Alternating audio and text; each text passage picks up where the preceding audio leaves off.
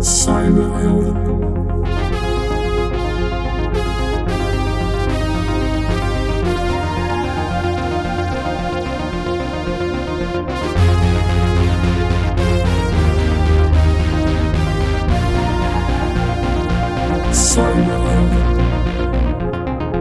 Welkom bij Cyberhelden, de wekelijkse podcast waarin ik in gesprek ga met een gast die zich bezighoudt met de digitale dreiging.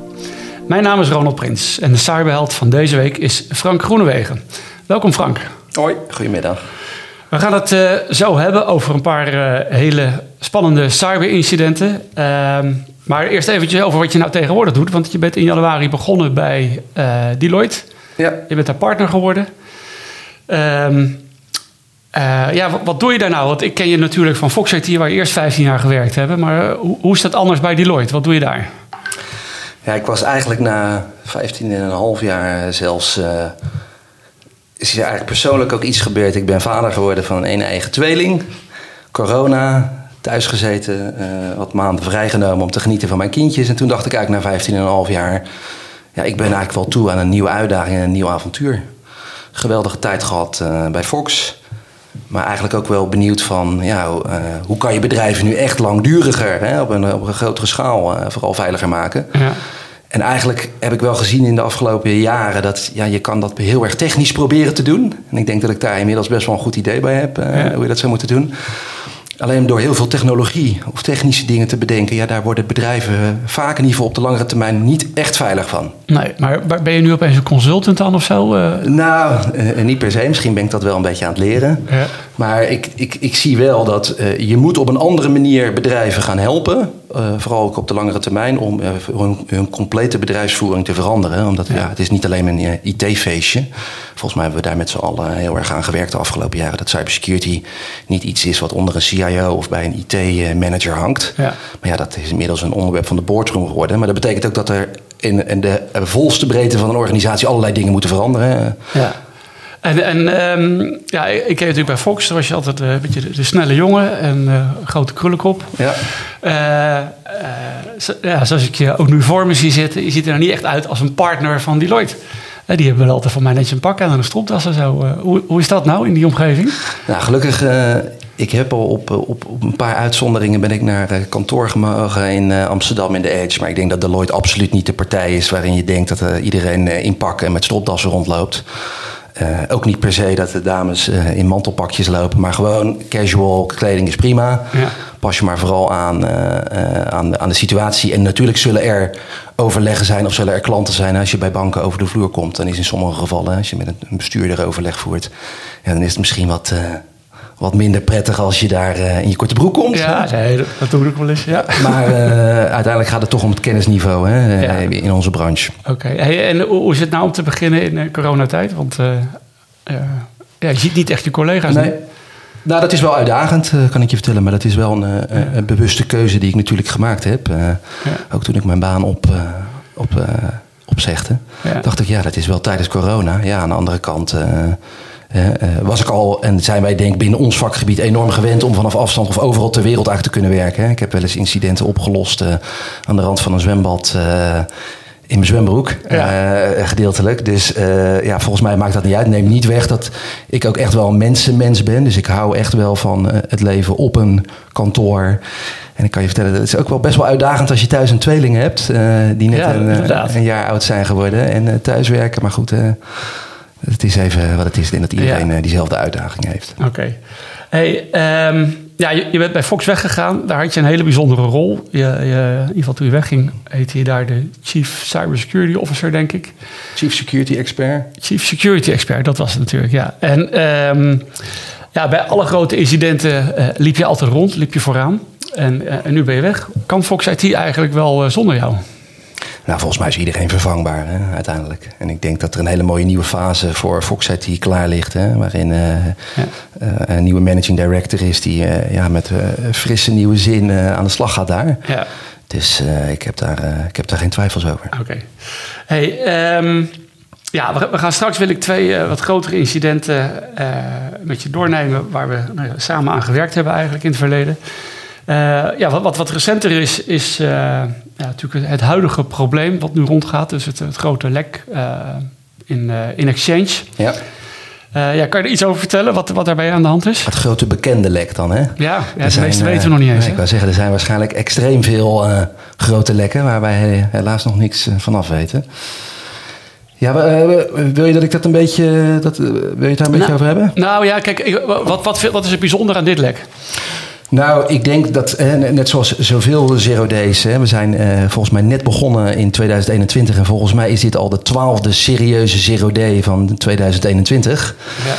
Ehm, Exchange is natuurlijk een, een stuk software wat door Microsoft gemaakt is, wat eigenlijk elke, ik denk als je ongeveer uh, 20 man of groter hebt, dat je dat als organisatie dat je wel een Exchange server hebt. Dat is het platform waar alle e-mail op binnenkomt en verstuurd wordt.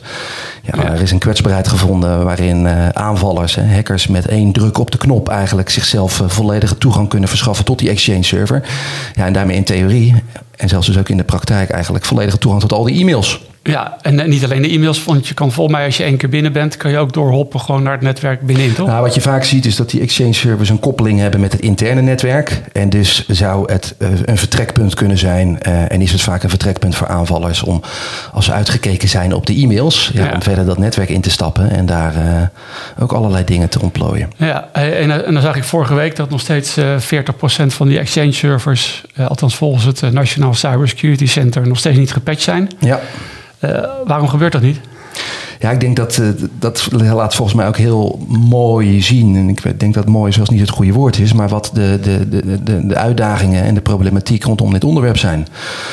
Ik ben bang dat als de media, eh, als het journaal niet opent met, de problematiek, met, met, met dit soort eh, kenmerken, dat, dat, dat IT-dienstverleners, systeembeheerders, organisaties zich moeten afvragen of ze hier kwetsbaar voor zijn of niet, of ze contact opnemen met hun systeembeheerder en die vraag daar weer neerleggen of naar de IT-afdeling.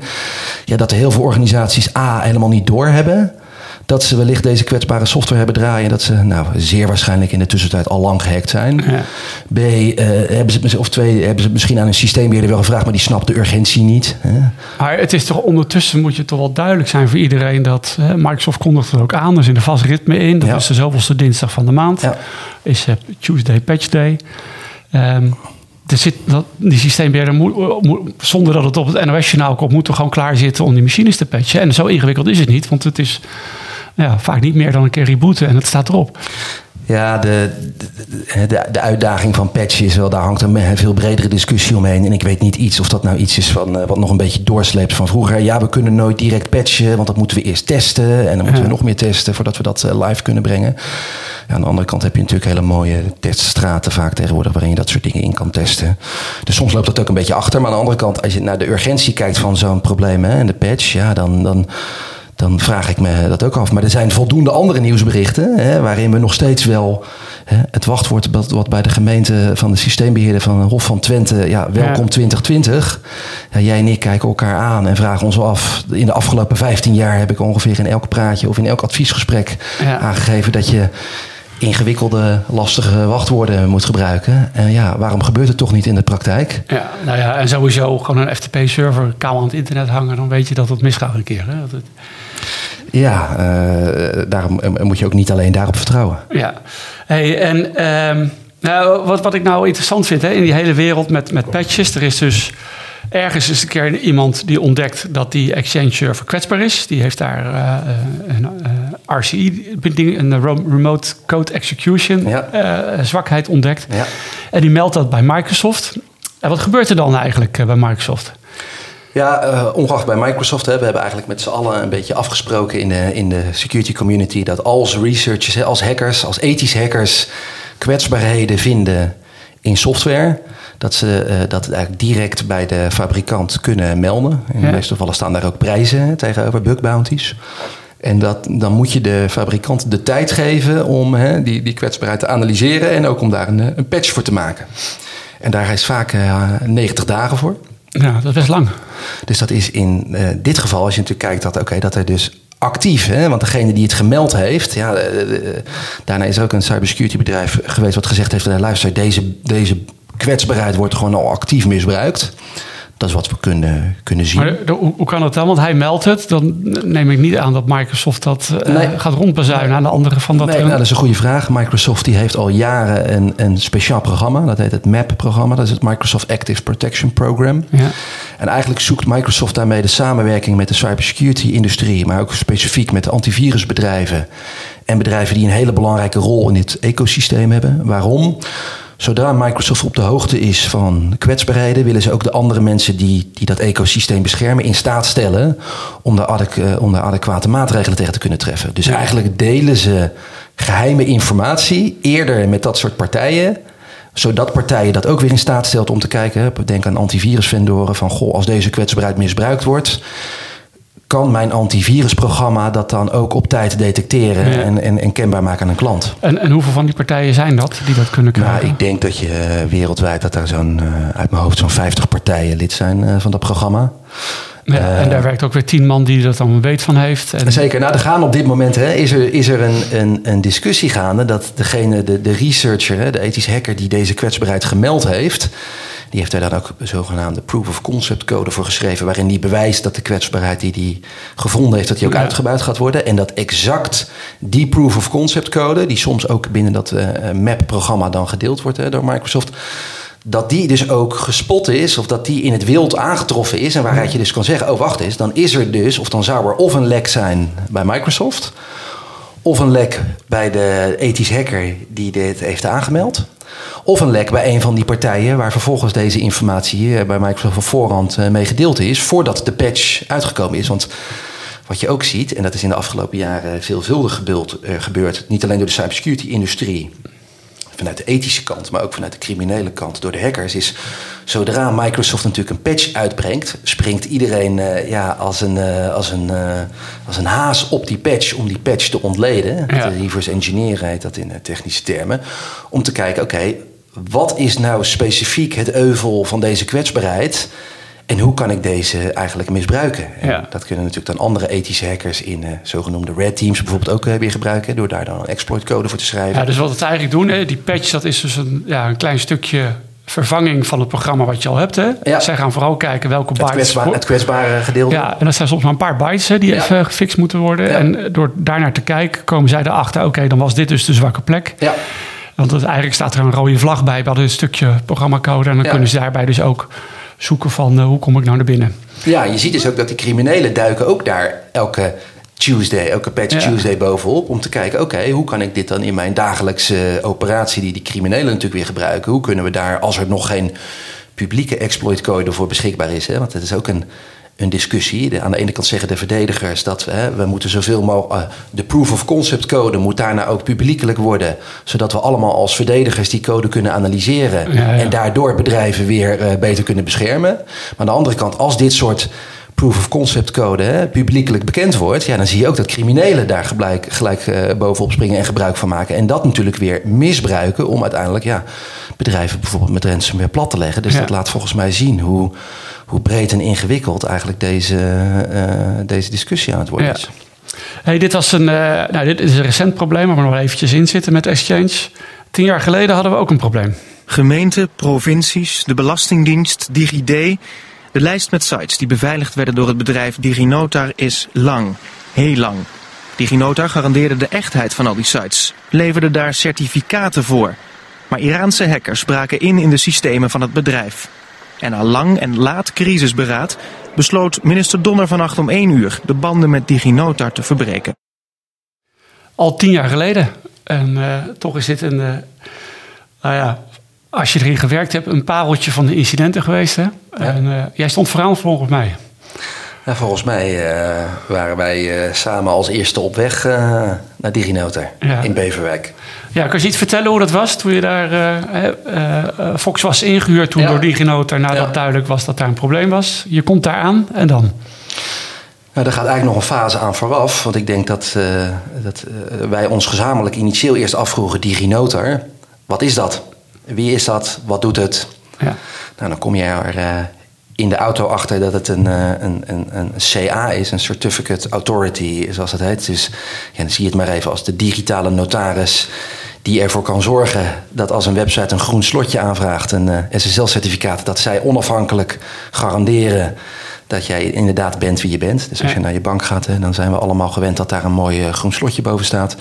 En zijn eigenlijk de CA's in, onze, in ons ecosysteem die zorgen ervoor dat dat allemaal zorgvuldig en goed gebeurt. Ja. Ja, en daar, daar waren toch op het internet ook weer. Hè, er was een. Uh, ik weet nog goed dat in het begin is dat natuurlijk allemaal onduidelijk. Maar als je later uh, uh, het onderzoek hebt afgerond en als de puzzel helemaal duidelijk is, dan kijk je soms terug. denk je, oh, dat was eigenlijk best wel simpel. Of ja, zo ingewikkeld was het niet. Maar dat is natuurlijk vaak hè, met een, een puzzel. Als die eenmaal ligt, dan ligt die. Dat een, er was een Iraanse onderzoeker die een een beta-versie op dat moment van de Chrome-browser. Dat is de browser van Google draaide. En die kreeg eigenlijk toen hij naar Gmail toe ging, kreeg, hij een waarschuwing. Een, een, een SSL-waarschuwing en een waarschuwing bij het certificaat wat gebruikt werd. Ja wat aangaf dat uh, ja, de verbinding tussen de eindgebruiker en Google, dat, dat, uh, ja, dat die wel versleuteld was, maar niet met een certificaat wat Google standaard gebruikt voor, uh, voor zijn eigen diensten. Ja, dus omdat, en dat was net nieuw toen in, in, ja. in Chrome. Ja. dus, en dit was de eerste persoon die door had van verrek. Ja, die wist eigenlijk niet zo goed wat hij daarmee aan moest. Dus die, die postte die vraag met die melding eigenlijk gewoon op het forum. allerlei forums waarin de hele communities met elkaar praten over dit soort problemen en uitdagingen. En daar werd dus ook verontwaardigd op gereageerd. Van hè, dat is vreemd, dat, uh, ja, dat, dat, dat kan eigenlijk helemaal niet. En dat probleem werd verder geanalyseerd. En toen kwam dus.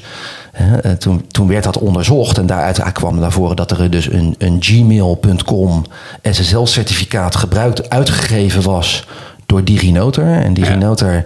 ja dat was een, een, een Nederlandse uh, certificate authority. Maar Google maakte helemaal geen gebruik van certificaten binnen de gehele Google-omgeving van DigiNotar.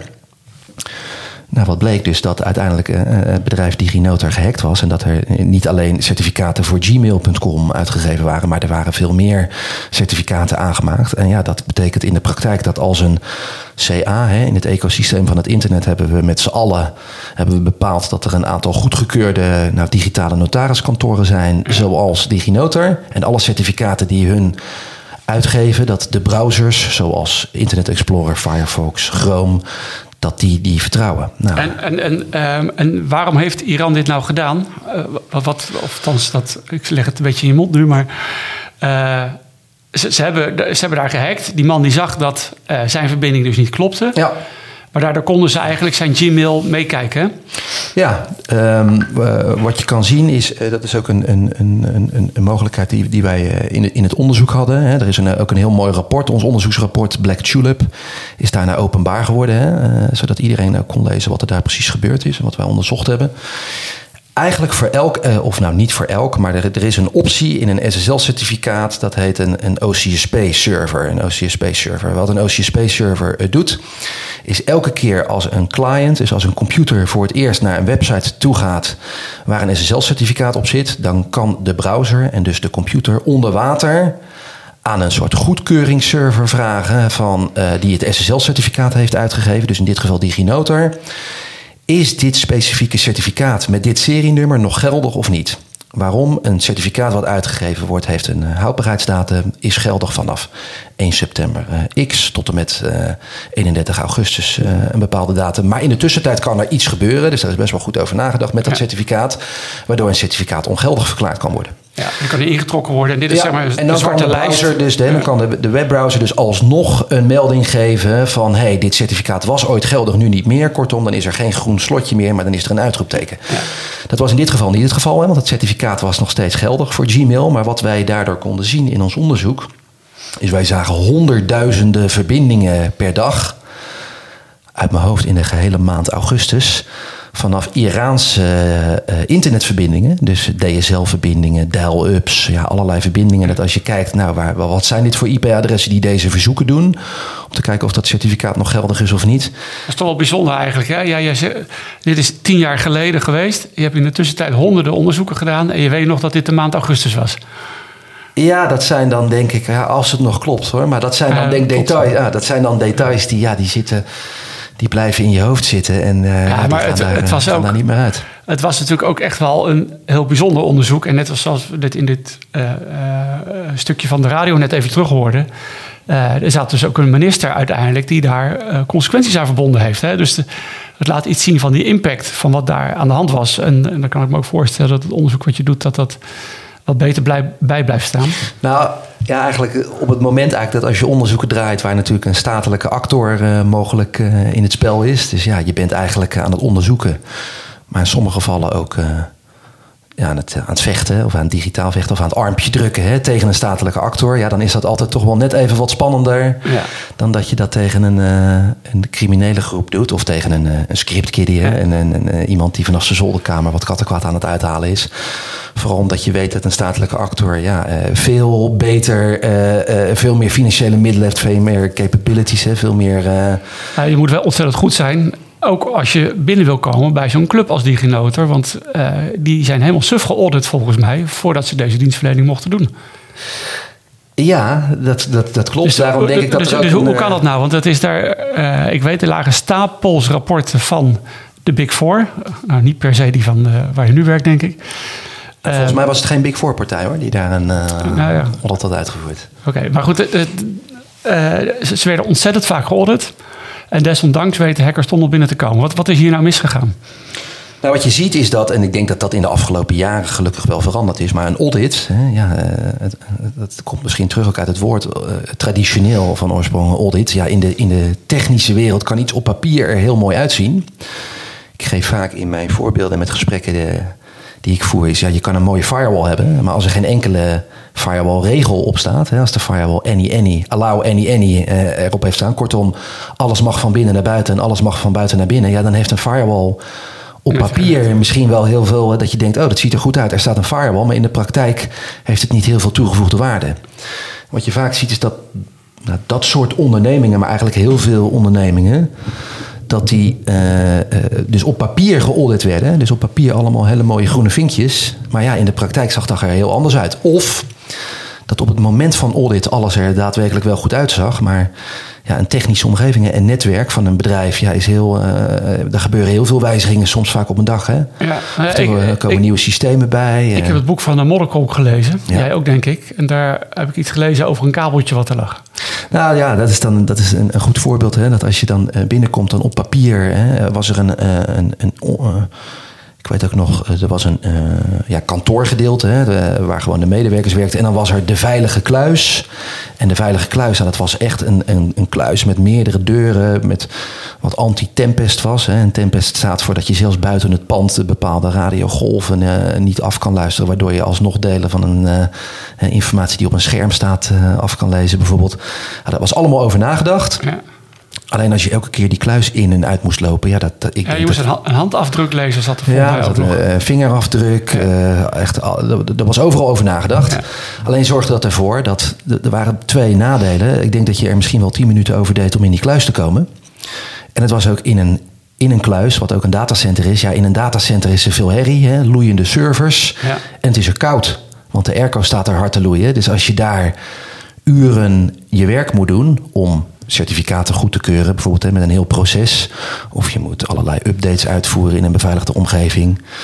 Ja, er was waarschijnlijk uh, iemand, een systeembeheerder, die dacht: ja, om nu elk, ik moet elke dag die kluis in voor werkzaamheden. En ik moet onderhoud doen en ik moet certificaten goedkeuren. En ik wil er logbestanden uithalen of in hebben. Ja, ik, ik trek toch een, een, een kabeltje van mijn werkplek. Ja. Niet vanuit het hele netwerk, maar echt vanaf één specifiek werkstation trek ik dan een kabeltje die kluis in. En hoeft hij niet steeds naar binnen? Moet ik niet elke warm minuten die, ja. die kluis in. Uh, het, het, is ook al, al koud, hoef ik niet in die koude ruimte te staan. Maar goed, dan heb je toch dat ene werkstation, daar, daar, daar kan je ook niet zomaar op uh, dat klopt. binnenkomen als dat klopt. Maar ja, wat natuurlijk de, sport van hackers is, is ja, ze komen binnen en ze kunnen eigenlijk vrij vaak op een geautomatiseerde manier precies dat ene werkstation vinden. Hè. Er zijn allerlei hele mooie scripts voor om uit te zoeken welk werkstation op welk gedeelte van het netwerk zit. En soms vind je dan op een geautomatiseerde manier één werkstation. Hè. Dat noemen wij ook wel eens in, in, in onze termen een jump host. Ja. Vaak zie je dat systeembeheerders eerst vanuit hun werkplek, die in het algemene kantoorautomatiseringsnetwerk staat, dat ze naar een jump host springen om vanaf die jump host het beheernetwerk in te komen. Ja, ja dat is natuurlijk ook het walhalla voor hackers. En inlichtingendiensten, ja, die, die zijn eigenlijk tegenwoordig direct zodra ze in het netwerk van een bedrijf komen op zoek naar de systeembeheerder. Omdat ja, vanaf het netwerk of vanaf de laptop van de systeembeheerder komen ze of direct het eh, beheernetwerk in, of vinden ze inderdaad wel uh, de jump host, als die er überhaupt is. En in dit geval was er dus geen jump host, want was er direct vanaf de werkplek van een beheerder een uh, koppeling naar het veilige CA-netwerk toe. Hey, het is verder niet zo goed afgelopen met DigiNotar. We zijn over de kop gegaan, omdat, omdat nou ja, natuurlijk de overheid daar het vertrouwen in heeft opgezegd. En ze hadden ontzettend veel contracten met de overheid. Um, en dat is dus allemaal misgegaan omdat iemand toch nodig vond om alle security te omzeilen en een kabeltje te leggen. Ja, zo zou je dat ook kunnen stellen. En anders, als dat kabeltje niet had gelegen, dan was het gewoon een hartstikke veilige omgeving geweest. Nou, dan was die omgeving niet veilig. Zeker niet. Ik bedoel, uh, om binnen te komen in zo'n omgeving. Er werd gebruik gemaakt van een content management systeem op een van de, de, de webservers van DigiNota. Dat was .NET Nuke. Ik denk dat dat inmiddels uh, niet heel veel meer gebruikt wordt. Maar destijds was dat best wel een, een, een, een, een CMS uit mijn hoofd, wat best wel vaak gebruikt werd. Alleen dat was ook niet geüpdate. Dus dat gaat ook weer terug naar de, wat we net bespraken. Is ja, er worden wekelijks werden er updates uitgebracht voor maar allerlei dit, software wat gebruikt werd. En maar dit was alleen maar de webserver aan de buitenkant. Klopt, alleen wat je dus ziet is dat hè, een webserver is weer verbonden met allerlei andere gedeeltes van het netwerk. En wat je eigenlijk zag is dat deze aanvaller via de webserver in de DMZ het kantoorautomatiseringsnetwerk inkwam op de werkplek kwam waar dat extra kabeltje getrokken was. En zo via die ene werkplek met dat extra kabeltje het zwaar beveiligde CA-netwerk inkwam. En ja, zodoende dat hele proces wist te, eh, wist te analyseren. En ik zal niet zeggen, dit was, het was ook niet een vrij gemakkelijke hack hoor. Dat was echt wel een hacker die met zeer veel voorkennis hoe zo'n CA nu werkt. Hè, op een hele geraffineerde wijze ook die certificaten wist aan te maken. Want je kon bijvoorbeeld niet in een, met een druk op de knop in een prachtig dashboard zien dat die, die certificaten aangemaakt waren. Dit had hij ook allemaal weer netjes weggemoffeld. Dus daardoor duurde het ook wel even voordat, voordat de rest van de wereld uh, daarachter kwam. Ja, en uh, we zijn er wel achter gekomen, althans, maar dat ga ik denk ik een ander keertje opnemen. Wie nou precies die jongen was en hoe het daarmee afgelopen is. Um, ja, dit was uh, tien jaar geleden. Een paar jaar daarna een ander groot incident.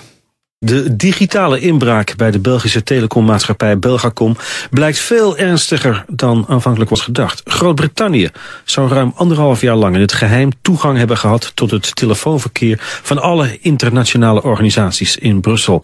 En in Brussel zetelt, zo weten we ook, de Europese Unie en de NAVO. Ja, uh, is in België vlakbij. Uh, ja, ook, ook een hele bijzondere hack. Wat, wat maakte deze zo bijzonder? Nou, ik denk dat deze hack naast de technische complexiteit van uh, de malware eh, die we aantroffen en de malware, uh, je moet eigenlijk zo zien, het virus wat gebruikt wordt door de tegenstander, in dit geval waar we later door de Snowden lekken achterkwamen dat dat een, de, de GC, GCHQ was. Dus de Engelse afluisterdienst? De Engelse geheime dienst. En of dat dan in samenwerking was met de Amerikanen. Nou, dat laat dus wel zien hè, dat uh, wat we daar aantroffen, ja, dat, was van, uh, dat, dat, was iets wat ik nog niet eerder in onderzoeken die ik gedraaid had uh, tegen was gekomen. Ja, en, en, je bedoelt, je was nog niet eerder tegengekomen, ook gezien het niveau en de kwaliteit van de software die zij gebruikten, die, die aanvallers. Ja, dat was eigenlijk, het was zo goed in elkaar gezet dat we eigenlijk ik, ik, wil niet per se zeggen door geluk, maar door een combinatie wel van geluk en technische onderzoeksnufjes die wij weer gebruikten bij elkaar. Dat we in staat waren om dat uh, tot zo'n diep niveau te onderzoeken uh, wat daar gaande was en, en, en hoe dat virus dus werkte. Ja, dat we zelf ook nou in het begin dagelijks, maar zelfs wekelijks met onze eigen oren aan het klapperen waren van jeetje, wat, wat, wat ongelooflijk slim en vernuftig zit dit in elkaar. En dat liet voor ons ook wel zien, denk ik, dat, dat, dat de, de, de professionaliteit waarmee dit soort diensten aan de slag zijn internationaal. En, en, uh, en denk ik ook de schaal uh, waarmee ze dat doen. Ja, dat is ongekend. Ja, en um, hoeveel voorbeelden ken je verder eigenlijk van nou, in je hele carrière, zeg maar de laatste vijftiende jaar? Ja. Um, ja, waarbij een, eigenlijk een bondgenoot ja. op deze manier heeft ingebroken. Hoe, hoeveel van die zaken kennen we? Iedereen heeft dat over Belgicom en de Engelsen. Maar... Ja, nou, ik ken, ik, ken wel, ik ken wel wat meer onderzoeken uh, die ik heb mogen draaien... waarin er een uh, zeer hoge waarschijnlijkheid is dat, dat bondgenoten Denk daarbij aan bijvoorbeeld ook de CIA of de Engelsen of de Amerikanen. Ik heb ook de Amerikanen los, uh, los in actie gezien. Ja. ja. zeer vermoedelijk de Amerikanen dan. Hè? En waar was dat? Ja, dat is dan voornamelijk bij, bij hele grote financiële instellingen, bijvoorbeeld wereldwijd. Ja. Um, dus ja, dat is ook altijd wel de, dat is ook wel de, lastigheid. Is wij, wij worden natuurlijk ingehuurd. Hè, en met wij denk ik, praat ik even vanuit de breedste zin. De cybersecurity bedrijven worden ingehuurd door slachtoffers van hacks. Ja, dan teken je natuurlijk een NDA met dat soort partijen. En dan ga je, ja, op, dan ga je onderzoek doen in het belang van het slachtoffer. En ja, in sommige gevallen betekent dat ook dat het slachtoffer er geen belang bij heeft om dat aan de grote klok te hangen, om daar transparant te zijn over naar buiten toe, om niet alleen de technische informatie, maar om, om de lessen die daaruit geleerd worden te delen, hè, om, om, om allerlei redenen. Ja, en dat limiteert ons natuurlijk ook in dat ja, ik ken voldoende van dit soort voorbeelden. Maar helaas uh, ja, kan ik daar uh, uh, niet te veel over zeggen. Ja, deze is denk ik ook vooral naar buiten gekomen omdat Snowden precies in die tijd ook, hè, dat was 2013, toen ook een PowerPoint heeft meegenomen. Ja. Van mij had de Spiegel die gepresenteerd. Ja. En ik weet nog, Fox kwam toen op maandags met het rapport naar buiten, waar we het midden lieten natuurlijk wie het uh, wie de daders waren. Ik denk, uh, ja, je had wel een vermoeden hè, van uit welke hoek het zou kunnen komen. Met welk rapport kwamen we naar buiten? Volgens mij kwamen we niet met een rapport naar buiten, okay, maar gaven we een rapport uh, aan een klant wellicht, aan, aan de klant. Oké, okay, we overhandigden aan de klant. En dan zaten we toen ook al heel erg te discussiëren, wie zit hier nou achter? En op vrijdag toen kwam de Spiegel. Ja. Nou, wij keken natuurlijk naar, naar de, de, de complexiteit van uh, de implants, hè, zoals dat zelfs in de inlichtingenwereld heet. Hè, de implants, implanten die, die gebruikt worden door, door zo'n uh, tegenstander. Toen dachten we wel, ja, eigenlijk in de historie wat we al eerder gezien hebben van de Russen, van de Chinezen, van de Iraniërs. Ja, dit past gewoon niet in het plaatje en in de technische kenmerken die we al kennen van, eh, van die groepen daar. Dus dit moet iets zijn wat van een nog hoger uh, niveau komt. Dus ja, daar ga je al speculeren. Zijn dat dan de Amerikanen? Zijn dat de Engelsen? Zijn dat zelfs zijn dat de Israëliërs? Of welke andere uh, mogendheid uh, zou dan deze maar, kwaliteiten hebben? En toen kwam inderdaad Snowden met, met, met die slides... waarin gewoon heel duidelijk kenmerken stonden... die, ja, die ik natuurlijk herkende vanuit het onderzoek wat we gedraaid hadden. Ja. Hey, en als je nu gaat kijken in, in algemene overzichten, hè, van wie, wie zijn nou bezig met het hekspel, welke staten bemoeien zich ermee, dan krijgen we altijd Rusland en China en ja. Iran en Noord-Korea te zien. Um, ja, en echt heel zelden dus westerse landen.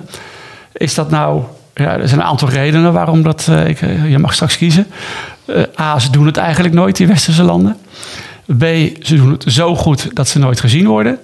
Of is het C, ze worden soms zelfs gezien, maar die private security firms die houden ook een kop erover. Want ja, het zijn toch ook weer een beetje je bondgenoten en je vrienden. En dat ga je niet aan de grote klok hangen. Ik denk dat het een combinatie van B en C is. En waarom een combinatie van, van, van B en C? Nou, dat is, nou, is denk ik zelfs nog een combinatie D. Voor cybersecurity bedrijven is het gewoon in sommige gevallen heel lastig om attributie te doen. Hè? Want ik vond ook weer overigens met SolarWinds hè, uh, gaan we alweer heel snel op de trein van, oh dat zijn de Chinezen. Maar aan de andere kant weten inmiddels voldoende inlichtingendiensten wat ze moeten doen om de Chinezen na te bootsen. En, ja, ja. en kunnen dus andere landen ook weer allerlei technische snufjes, hè, dat noemen wij false flag operations. Ja. Die kunnen zich voordoen als een andere, waardoor de hele westerse wereld weer valt over wat de Chinezen doen. Maar er moet eerst nog maar eens bewezen worden dat het natuurlijk daadwerkelijk de Chinezen zijn. En ik denk dat daar ook meer voor nodig is dan alleen maar technisch bewijs. Mm -hmm. En gelukkig hebben de inlichtingendiensten ook meerdere manieren natuurlijk. Hè. SIGINT, UMINT, dus dat zijn uh, bronnen die ze spreken. Uh, andere spionnen die ze hebben.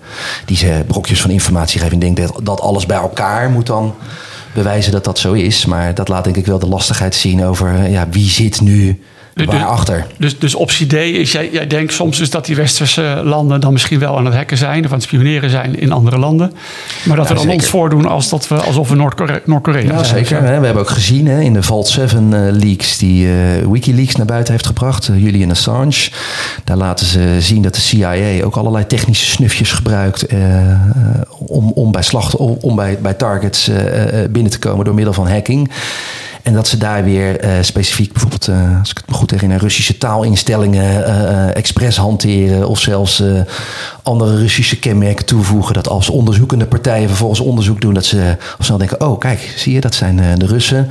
Dus ik denk dat dat spel heel goed gespeeld wordt. Maar westerse diensten, ik denk dat die zelfs wel, nou, dat die al, al jaren hacken Zeker al sinds 2000 waarin ze actief zijn op het internet. Maar dat het inderdaad, ja, als ze dat goed doen, komt dat niet naar buiten.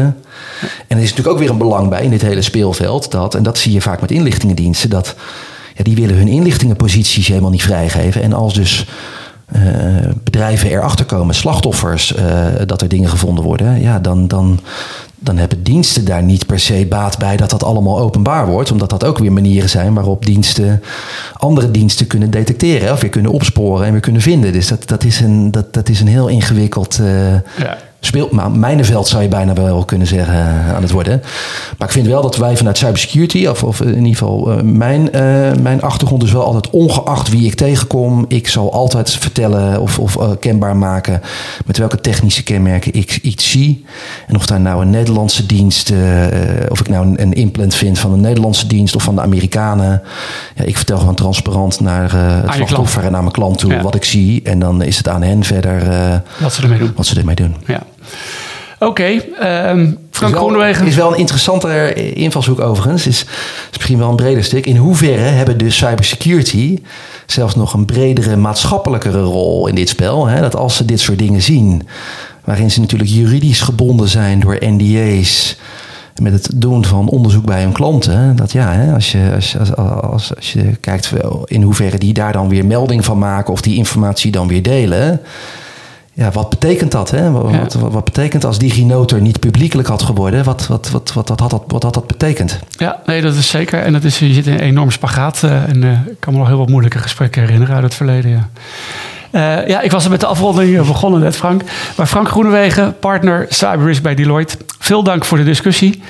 Uh, elke donderdag kan je naar een nieuwe aflevering van Cyberhelden luisteren. Volgende week weer een boeiend gesprek. Ik praat dan met een cyberofficier van justitie.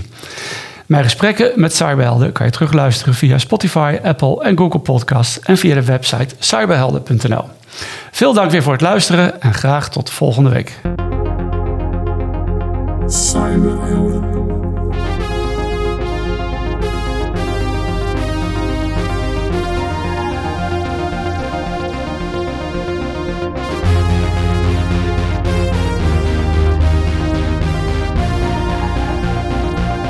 one.